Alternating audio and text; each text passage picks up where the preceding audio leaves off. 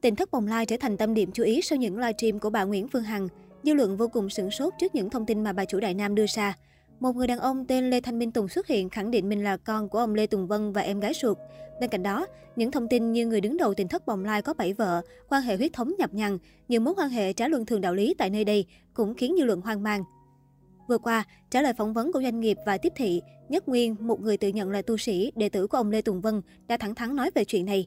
Theo đó, Nhất Nguyên phủ nhận việc Lê Thanh Minh Tùng là con của Lê Tùng Vân.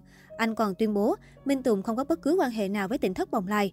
Tôi chưa bao giờ nói chuyện với Minh Tùng quá 5 câu trong suốt cuộc đời mình. Mấy chục năm nay anh ta hoàn toàn không liên quan gì đến thiền am bên bờ vũ trụ. Từng lời mà anh ta nói trong livestream của bà Nguyễn Phương Hằng là hoàn toàn giả dối.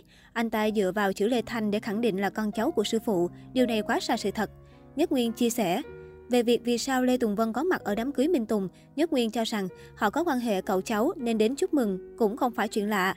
Việc Minh Tùng lên mạng bị chuyện bôi nhọ danh dự của ông Lê Tùng Vân khiến hình ảnh của người đứng đầu tỉnh thất bồng lai bị ảnh hưởng nghiêm trọng. Nhất Nguyên cho biết đang liên hệ với luật sư để kiện người đàn ông này ra tòa. Không chỉ Nhất Nguyên, chính ông Lê Tùng Vân cũng từng lên sóng livestream khẳng định mình không có vợ con, cả cuộc đời chỉ biết tu hành. Người đàn ông này khẳng định Minh Tùng là đứa bé do em gái ông nhận nuôi. Trước đó, bà Phương Hằng có mặt tại khu du lịch Đại Nam để giao lưu trực tiếp với du khách.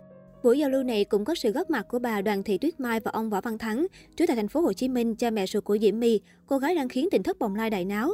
Trước hàng nghìn khán giả, bà Phương Hằng đưa ra lời tuyên bố chắc nịch, có thể là trong tuần sau, Hằng sẽ sắp xếp một ngày để đi thăm ông Lê Tùng Vân. Nếu mà ngày thứ ba ông không trả lời, Hằng đã mở Facebook trở lại rồi. Quý vị nào mà có muốn đi lên đó thì sẽ canh ở cái Facebook. Khi mà Hằng hẹn được cơ quan chính quyền ở đó và hẹn được bác sĩ rồi, thì Hằng sẽ đi lên đó cùng với quý vị một chuyến ngao du xem ông ấy có thủ thuật gì mà có thể tồn tại được. Sở dĩ có lời tuyên bố này là vì trước đó, ông Lê Tùng Vân đã phản hồi rằng ông sẵn sàng xét nghiệm với Lê Thanh Minh Tùng, nhưng những người không liên quan thì ông từ chối. Ông cũng nói không nhận 20 tỷ từ bà Nguyễn Phương Hằng. Trước nhiều thông tin hoài nghi về lai lịch của anh Lê Thanh Minh Tùng, bà Phương Hằng nói bản thân bà không thể kết luận được anh có phải con của ông Lê Tùng Vân hay không. Chỉ có kết quả xét nghiệm ADN mới có thể trả lời. Mặt khác, việc Minh Tùng muốn tìm hiểu về lai lịch của mình cũng như sự thật bên trong tỉnh thất bồng lai cũng không có gì thái quá. Bà Phương Hằng đang đợi ông Lê Tùng Vân phản hồi sau khi chốt hạ nâng kèo, xét nghiệm lên 300 tỷ. Nếu ông Lê Tùng Vân thực sự trong sạch, ông cho cái hẹn đi, xét nghiệm thêm với mấy thế hệ ở tỉnh thất bồng lai xem kết quả ra sao. Ông không nhận 20 tỷ, tôi tăng lên hẳn 300 tỷ, trao tay ngay cho ông nếu không ai trong đó dính dáng gì đến ông. Có thể tôi không có đủ 300 tỷ tiền mặt, tôi sẽ đưa ông 100 tỷ tiền mặt, 200 tỷ là bất động sản.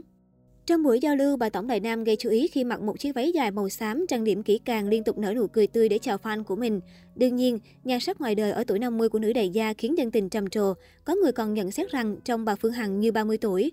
Bên cạnh đó, bà Phương Hằng khiến netizen choáng ngợp khi xuất hiện với bộ trang sức có hai chiếc nhẫn kim cương hộp mít. Thậm chí, có fan còn đòi CEO Đại Nam lấy hộp xoàn chọi bể đầu mình đi. Trước đó, nữ đại gia đã di chuyển đến Đại Nam bằng chiếc Toyota Alphard Luxury V6, có giá thị trường khoảng hơn 4 tỷ đến 4,5 tỷ đồng. Chiếc xe này được mệnh danh là chuyên cơ mặt đất bởi có dáng hầm hố như máy bay và sở hữu các tính năng an toàn cảnh báo và chạm thông minh của nó.